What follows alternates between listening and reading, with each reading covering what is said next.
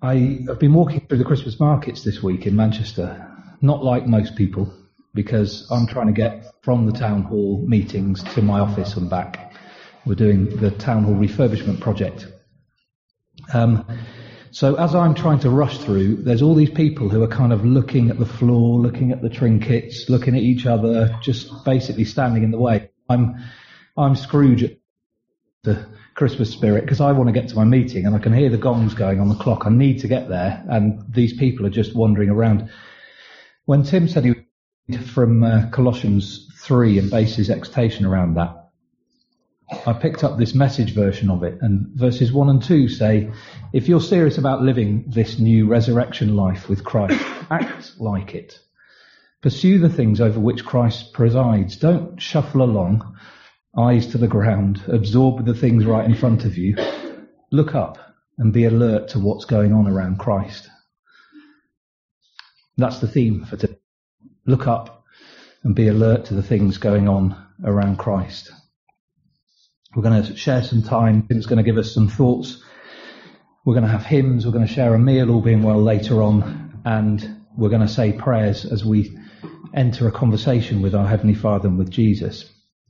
And as we do that, just think in your mind spiritually to look up and be alert to what's going on around Christ. We're going to sing about it now, taking off our old self singing about all, all, about Jesus and what he's done for us in I am a new creation. So stand up, please, and we'll join in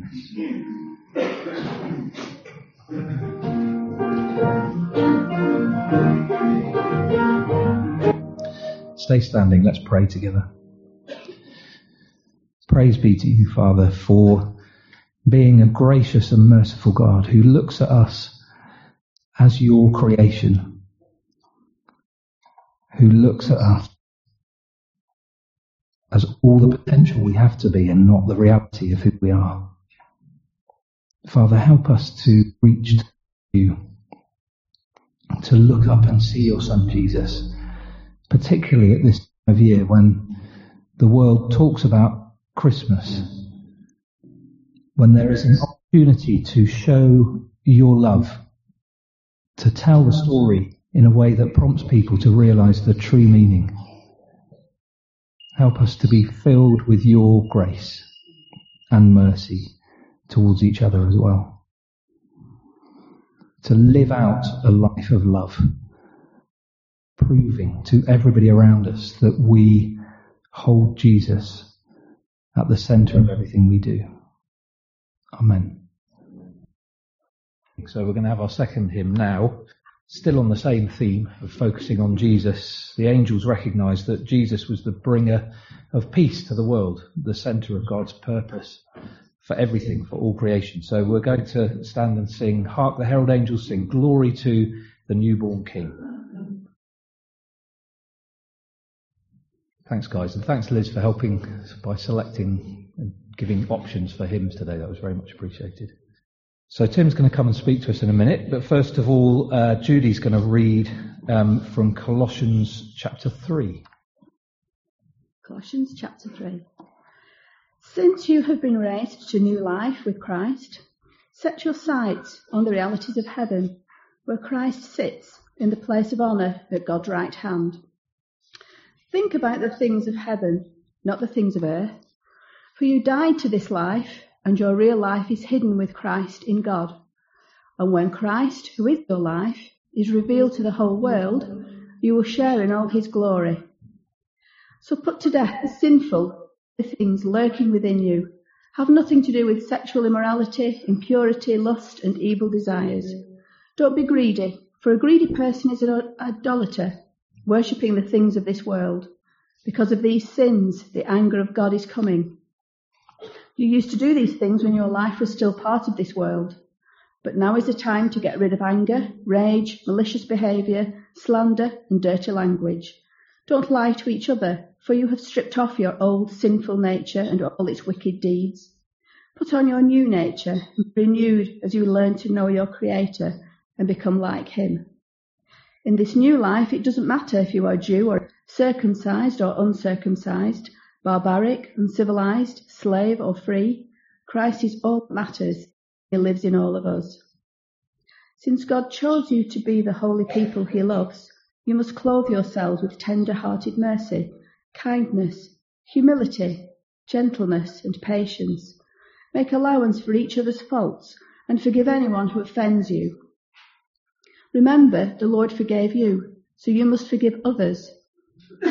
Above all, clothe yourselves with love, which binds us all together in perfect harmony, and let the peace that comes from Christ rule in your hearts.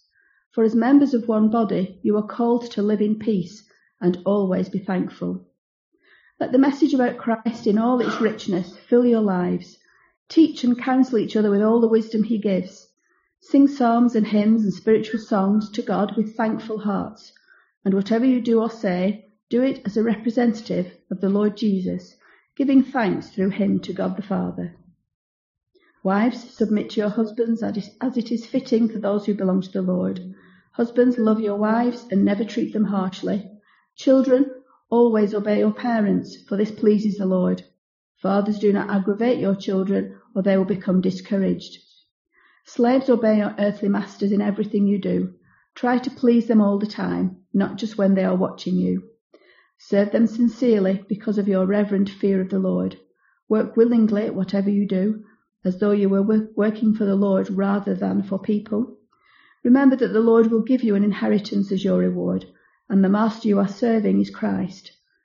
But if you do what is wrong, you will be paid back for the wrong you have done, for God has no favourites. A very good morning, brothers and sisters. It's, thank you. It's lovely to be here. Lovely to see the room so full. What a, what a privilege it has been here this morning. My exhortation this morning is um, probably a bit of a strange one. You've probably never heard anything like it before, probably never given anything like it before either. Um, my new job, um, I'm kind of self-employed now, but I'm looking at self-development and trying to expand my life into different roles. And so I am um, trying to develop myself into a better, more open-minded, um, more rounded type of person. And listening to people who are have this as their speciality, it's amazing how many exhortations come straight out of their mouths and how much of their thinking we can take on.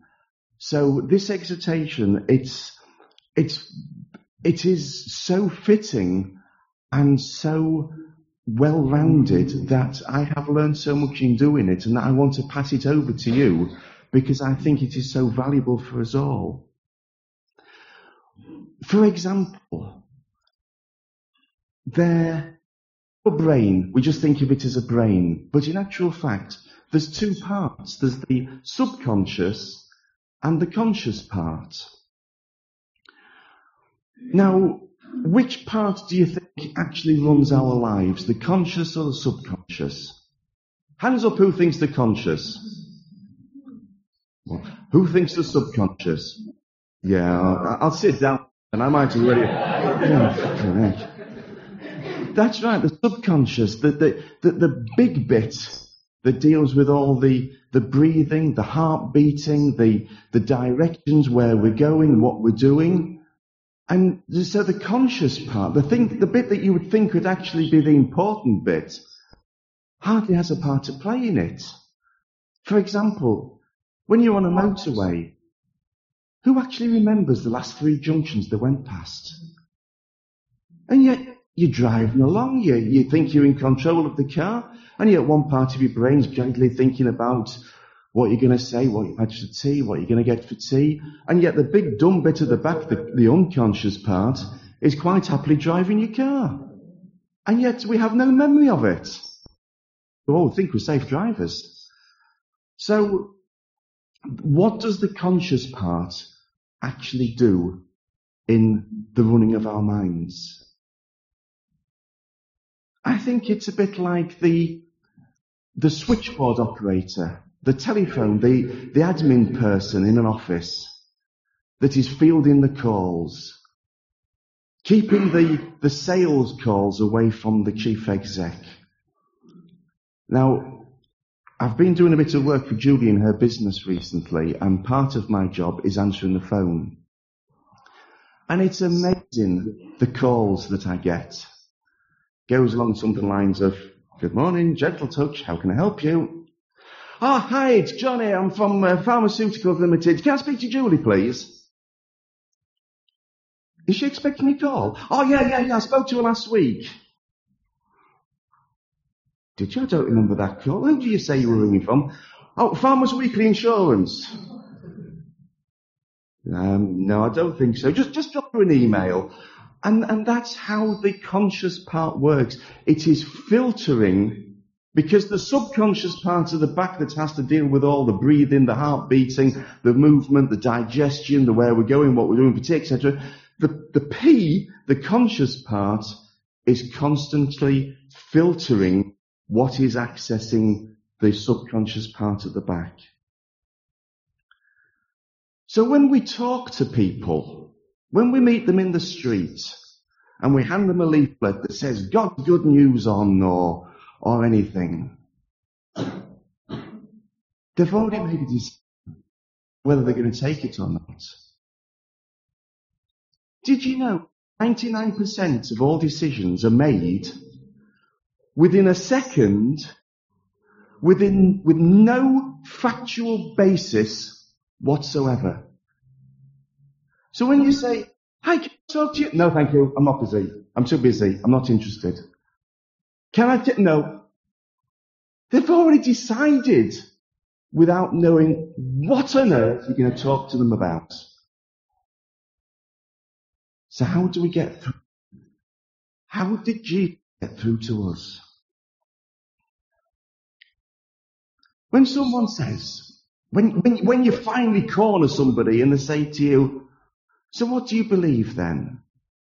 And you think, oh heck no then. This is me one chance, I better make it count. Do we go something along the lines of, deep breath. We believe that God created the world as Adam and Eve were the first people. They fell from grace. The Bible is inspired words of revealed to holy men. Uh, that God spoke to men called the prophets through the ages, waiting for the birth of his son, um, who, by the way, didn't exist other than in thought until he was born at Christmas. Only Christmas was actually in September, not in December. And that he was a very good man. He turned water into wine. He could walk on water. He healed the sick. He raised the dead. Uh, and, and he was crucified and raised from the dead. And he was raised. And now he sits in heaven with God waiting for the time when he's going to be returned to the earth, this time as king. And they go, Huh? And that's so typical, isn't it? Because we're talking to the P. The little bit at the front that's got its filter up and it says, no, subconscious, you, you don't want to know this, it's far too complicated, don't worry about it. So, when Jesus talked, when Jesus did his ministry, he never once on the scribes and Pharisees on an intellectual level. He could have knocked spots off them. He could have proven to the nth degree that he was the Messiah, proving passage after passage, saying this up, that up, the other.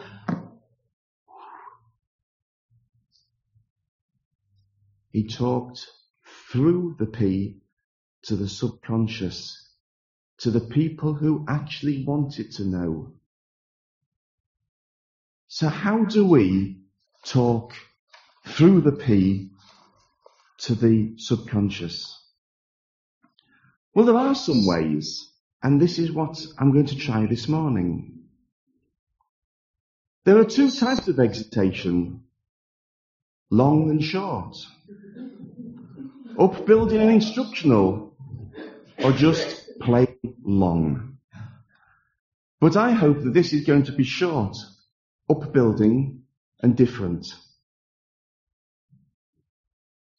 There are two types of people in this world. You're listening, aren't you? And that's the exact point.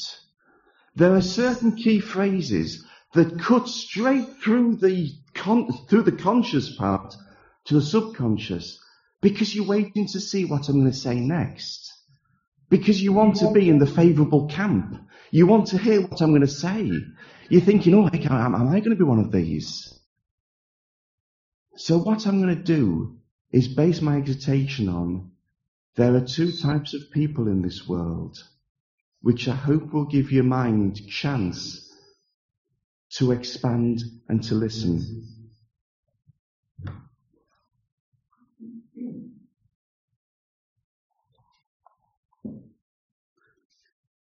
There are two types of people in this world. Male and female. And I think most of you fit into one of those. Both created equally. Woman from the side of man. Not from his head does she rule over him, nor from his feet that he rule over her but from his side, that they may go through life together as equals, experiencing things together. Both are equal in their own rights, different, but harmonizing. Both have different roles, but adding to the same. You must have different parts to a tune to get the melody. Both different, both making something beautiful. The middle C on a keyboard can't say to the D next to it, oh, I don't need you, I'm the most important one here. Paul picks this up in his letters. That the eye isn't more important than the ear, the foot isn't more important than the hand. We all need each other. The Christ, Christ needs the church and we all need, sorry, the church needs Christ and we all need each other. There are two types of people in this world. Those who are the people of God and those who aren't. Which ones are we? Right from the Garden of Eden, there have been two types. The sons of God and the daughters of men. After that, there were the children of Israel and the others, the rest of the world. And then the Jews and the Gentiles. And then Christians and what's referred to as the heathens, the other people. Now dare I say down to today, those who have a living faith and those who don't. All throughout God's working with mankind, He's been looking for and working with a people who want to be His people, not just are His people, but want to be His people. And you can see how through the ages various groups have turned their backs on him and rejected him. Adam and Eve.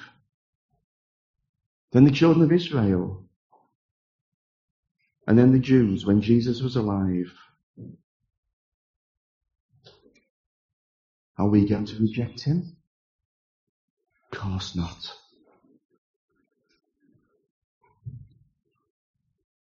There are two types of people in this world.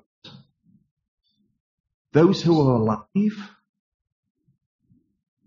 and those who are dead. That might sound very strange. But there are some people who are going through the motions of living. But without God and Christ in their lives, they're empty husks, a living dead.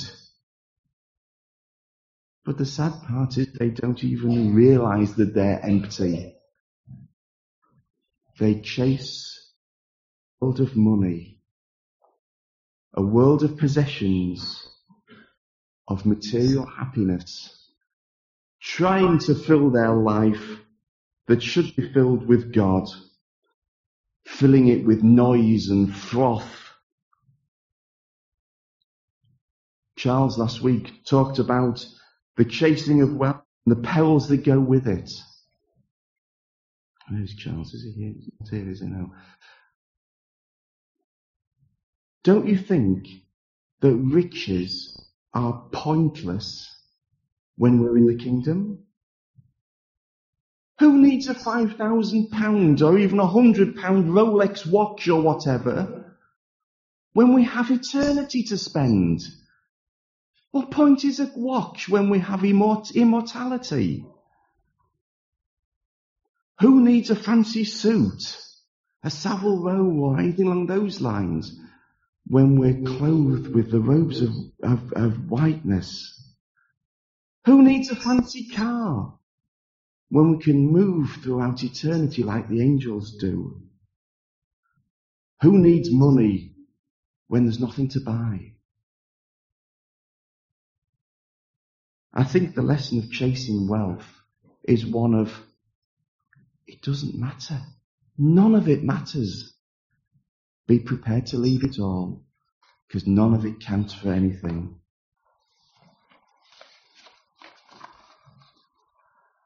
There are two types of people in this world.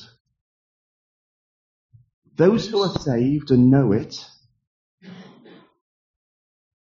and those who daren't even lift up their, daren't even think past the, their noses that they might just scrape into the glory established from the foundation of the world for them. That is so sad. so sad.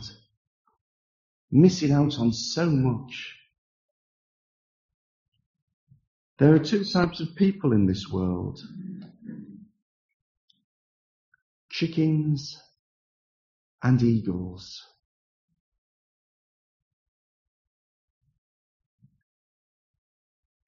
Thousands of people just going about their business, scratching away to make a living. If you think that's cruel, is that any better? Alright, they have the sky above them, but they're still scratching at the ground. They never look up. They never look up to think of what else life might have to offer them.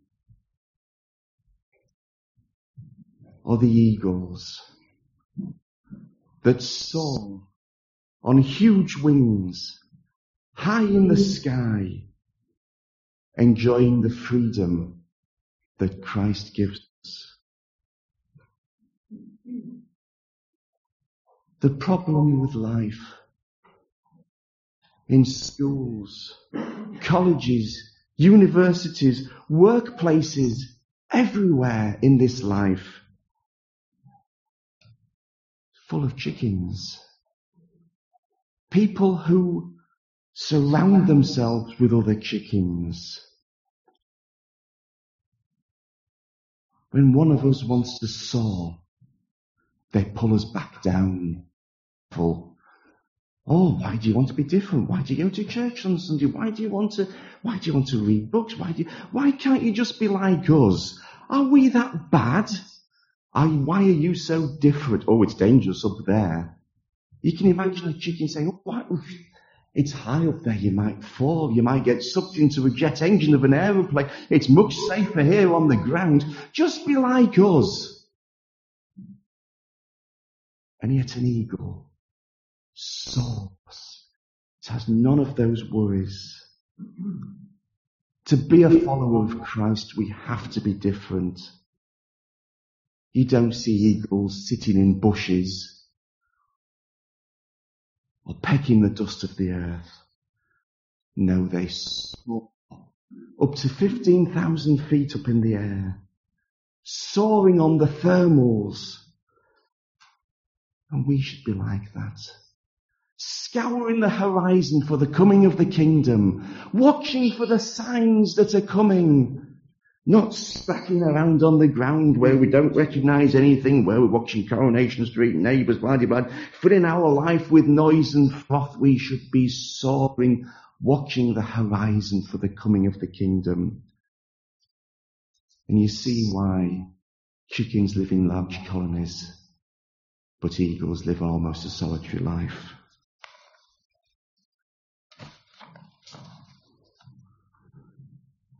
We read in Colossians 3 verse 1, since you've been raised to a new life with Christ, and we have been, we have been raised to a new life with Christ. Set your sights on the realities of heaven, where Christ sits in the place of honor at God's right hand. Think about the things of heaven not the things of earth. Let the message about Christ in all its richness fill our lives. Teach and counsel each other with all the wisdom he gives. Sing psalms and spiritual songs to God with thankful hearts. And whatever you do or say, do it as a representative of the Lord Jesus, giving thanks to him through God the Father.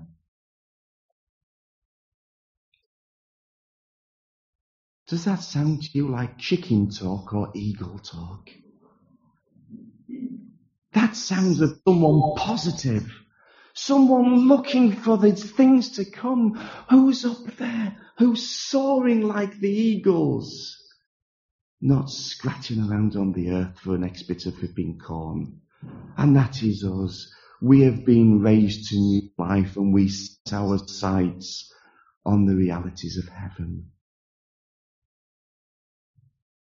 What I'm trying to do is make you realize that we, of course, thanks to the grace and mercy of the Lord, and I'm not taking that away at all, but we are always in the best possible place and we should be so joyous and happy that we can't stop beaming from ear to ear with all that's been done for us. I know we're a happy bunch this morning. If you counted your faith as money,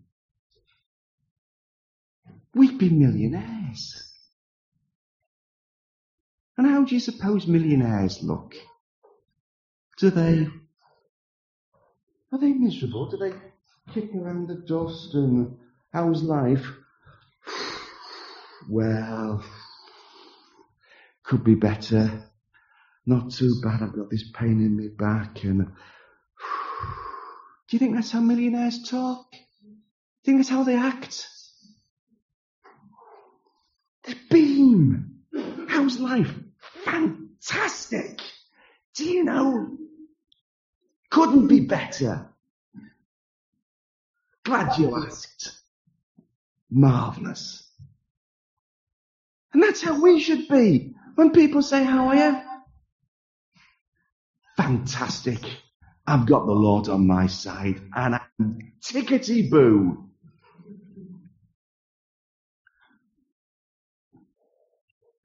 Has any of you ever heard of a man called Napoleon Hill wrote a book in about the 1920s or 30s called Think and Grow Rich. Now, well worth reading. He was a man in the Depression in America in the 20s or 30s, like I say, who was taken under the wing by, was it Carnegie? By Andrew Carnegie, the, the steel magnate in America. And he discovered what he classed to be the secret of wealth. And he interviewed a hundred wealthy men in America, people like Henry Ford, Carnegie, blah, blah, blah, blah. And he created this book of the secret of growing rich. Now, there is no secret about growing rich. That's another story. But he has this wonderful little phrase that says, we become the average of the five people we spend the most time with. We become the average of the five people we spend the most time with. So who do we spend, five people do we spend the most time with? And do we spend, are we becoming like them? In some ways, it's a great thing. But in other ways, it can be quite worrying. And this is why thugs who grow up in a thug-like mentality and a thug-like state are more likely to become thugs. And people who have a more privileged education and privileged background are more likely to become privileged and more educated and better because of the, the, the what they surround themselves with. So who do we spend the most time with? I would love to say, oh, I spend the time surrounded by the Master and the Apostles and and the the disciples and yes I I I surround myself with with the Bible but I'd be a liar if I said that. I'd like to but I can't. I do my best.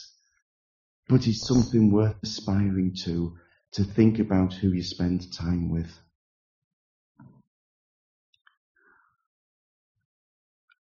I meant to say this at the start, and we're going to have a this. Uh, I can only imagine hymn in two ticks. So if you want to come to the front, please.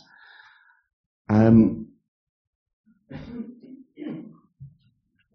I chose this hymn, this song, a because I can, because I love being at Old Trafford, and I love the freedom that it gives being able to have a hymn halfway through an exhortation and it be absolutely normal and not something that is frowned upon.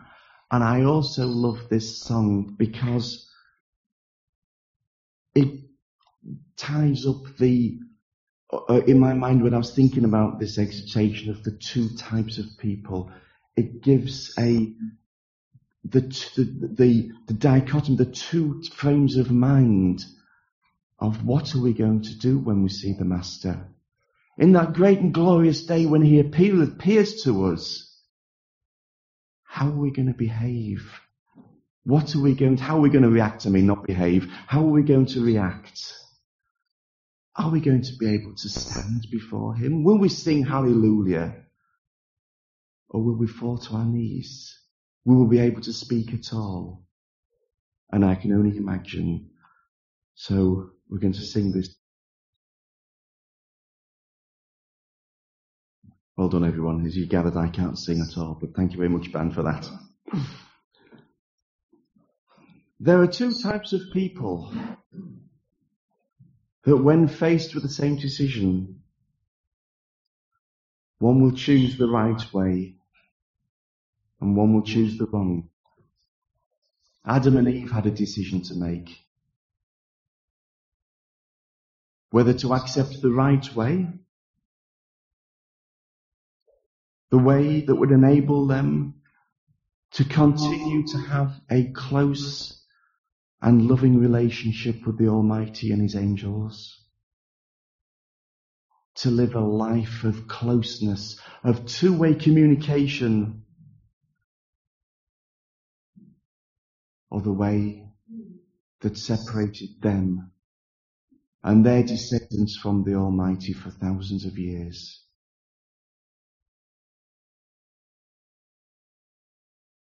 Then there is the one person. The one and only person who put the will of his God and his Father above his will and his desires. Who when faced with a similar decision to Adam, he chose the right way. I don't think that in the Garden of Gethsemane, Jesus was praying for the crucifixion to be removed from him. But I think it was the mental torment in giving in to his own will that Jesus was fighting against. Just think about it. For three years he'd been doing his father's will. It was nearly over, so agonizingly close to the end. And yet, what a horrible thing was in front of him. The crucifixion, the worst possible method of of of um, uh, um, the worst method way of dying, of putting someone to death, was in front of him. Surely there was another way. There had to be. What? Mary loved him. He knew that. Surely he can escape now, go from the garden, set up a life with her, raise a family, do a bit of fishing, a bit of preaching, a bit of healing. Uh, you know, surely after three years, what more could be asked of him? He'd done enough, hadn't he? Surely there was another way. Wasn't that good enough? Did he really have to be crucified?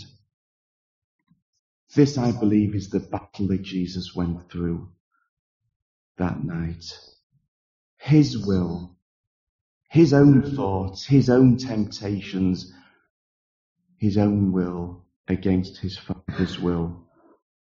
Do I give in and do what I want? Or do I do what my Father has asked of me? And yet Jesus, what he had to do. Nevertheless, Lord, not my will, but thine be done. Can you see how this momentous decision is the exact mirror image of the Garden of Eden? When Adam and Eve put their will before God's will, and the rift that separated man from God opened up. Here in the Garden of Gethsemane, that rift was healed. And man could approach again unto their Father, unto our God, and converse with Him. Like the exhortation two weeks ago, talking about the holy place, we can enter into it. Not just sidle in, not stand in corners, not stand in the shadows, not creep under the curtain, not be apologetic for being there. But we can walk in, invited in, wanted in, standing there in confidence that our God and Father and Jesus gives to us. We can be wanted there.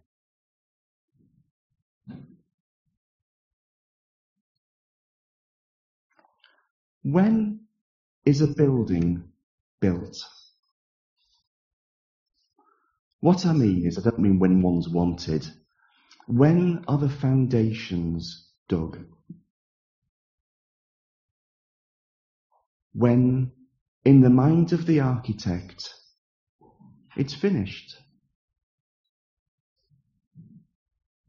The architect has the vision sees the plans, has it in their mind of what the building will be like when it's finished. They've walked through it. They know the way the doors are going to open, which way the, which way they're hung, where the light switches, where the sockets, what the kitchen's going to look like, what the fixings, fixtures are going to be, what tiles are going to be used, what colour render. They know what that building is like. It is finished in their mind. But to the JCB driver, it's just a muddy field. And yet, in the mind of the architect, it's a real building. Try explaining predestination and foreknowledge to a person who sees God's time as a progression from past to future. As far as God is concerned, we're in the kingdom right now. God has planned the kingdom. It's finished. It's there as far as God is concerned.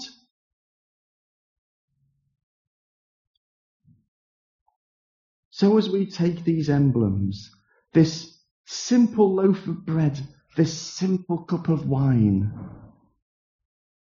we should be seeing the two types of person. The Son of God and the Son of Man, who laid down his life both physically and mentally, so that we, so that we,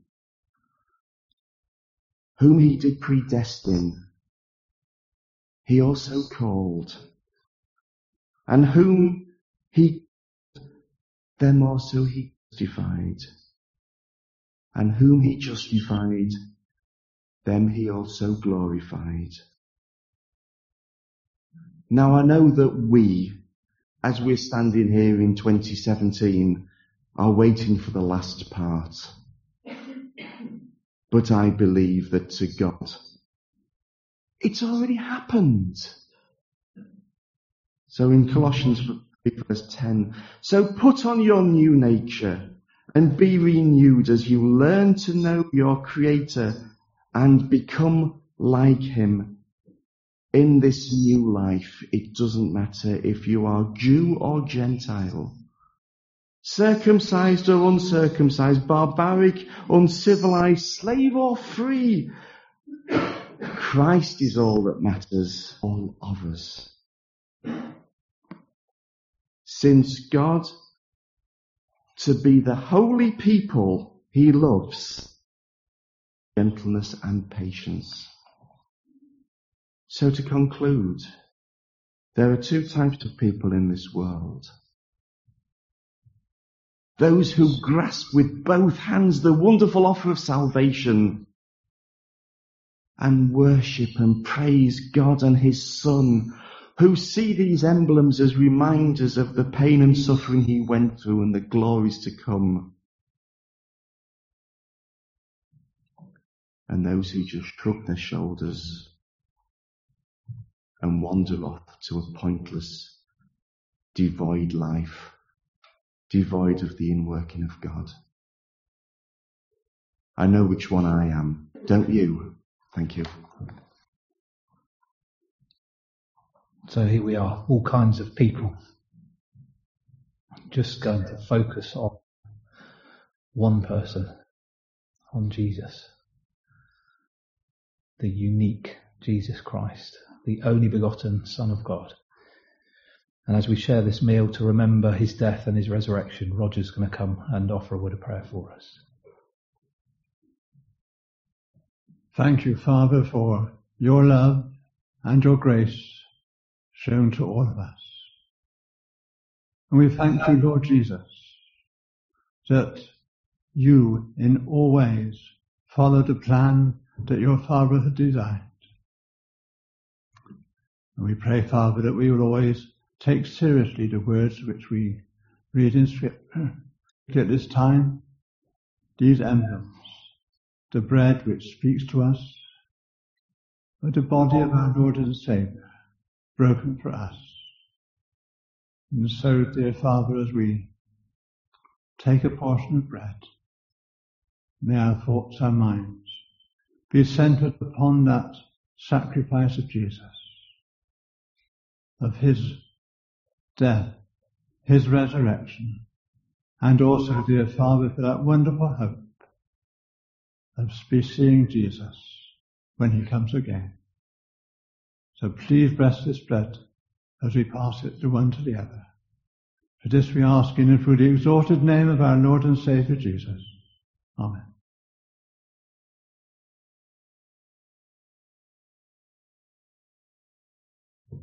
This is how we know what love is.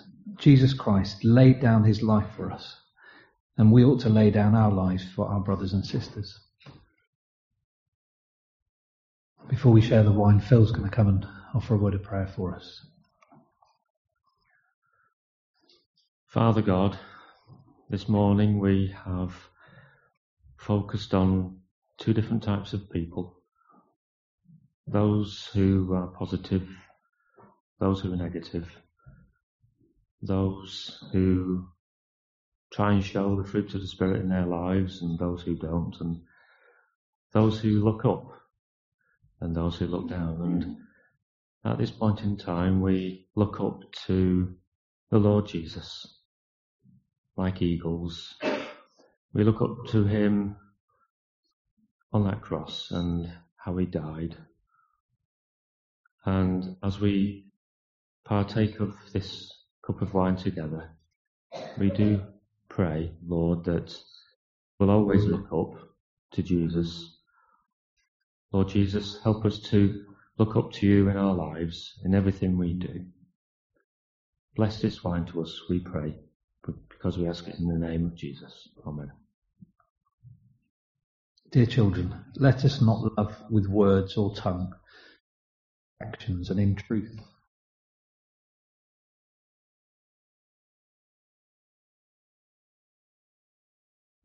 I'm not sure who the uh, the five people are that I spent the most time this week, but in a week of end of year celebrations and all sorts of work related stuff, I suspect the average is quite low, which is one of the nice things about coming here. You can get your averages up, can't you? Um, I like, uh, I like, for instance, Tim's enormous enthusiasm, and uh, I'm going to take that home from today. And I'd like us to share it in the singing of this song. Um, it's not just heads down, there is a Redeemer, Jesus, God's own Son. We're looking to the Son of God who's risen, um, who was born, who lived a perfect life, died for us, and is, is risen again. There is a Redeemer, Jesus, God's own Son, precious Lamb of God, Messiah, Holy One. We had some Christmas jumper jays. I can see one or two in the audience today. I decided not to wear mine. Mine won, won the uh, the ugliest Christmas jumper competition. We had the good, the bad, and the ugly. And I think they were talking about the jumper. Again, in Colossians from the message version, there's a, a fantastic description. Regardless of what else you put on, wear love. It's your basic, all purpose garment. Never be without it.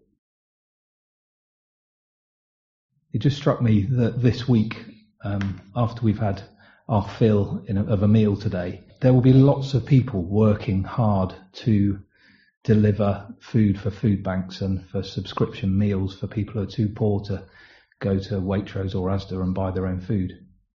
If we take it seriously that we wear love as our all-purpose garment, then this becomes the subconscious, doesn't it? It becomes the way we are. And people don't need to hear the words that we say. They need to see the things that we do and see the way that we behave. And my prayer is that we will take this away and be subconsciously for Jesus. Keep him at the center of our lives. Let's stay seated for a minute and sing, Jesus, be the center, be my source, be my light. Right, let's all stand for this final hymn, um, after which John is going to close in prayer for us. Um, this is a, a hymn that really is about looking up to the things of Jesus, longing just to bring something that's of worth that will bless your heart. I'll bring you more than a song, for a song in itself is not what you have required. You search much deeper. Through the way things appear, you're looking into my heart. We're coming back to the heart of worship, and it's all about Jesus. Holy Father, I look up and I see scaffolding, and that's good. But we've got to look up and see you. Father, you make your face to shine on us. Thank you. You make your face to shine on us and you're gracious to us. Lord Jesus, you turn your face to us always. You turn your face to us and you give us peace.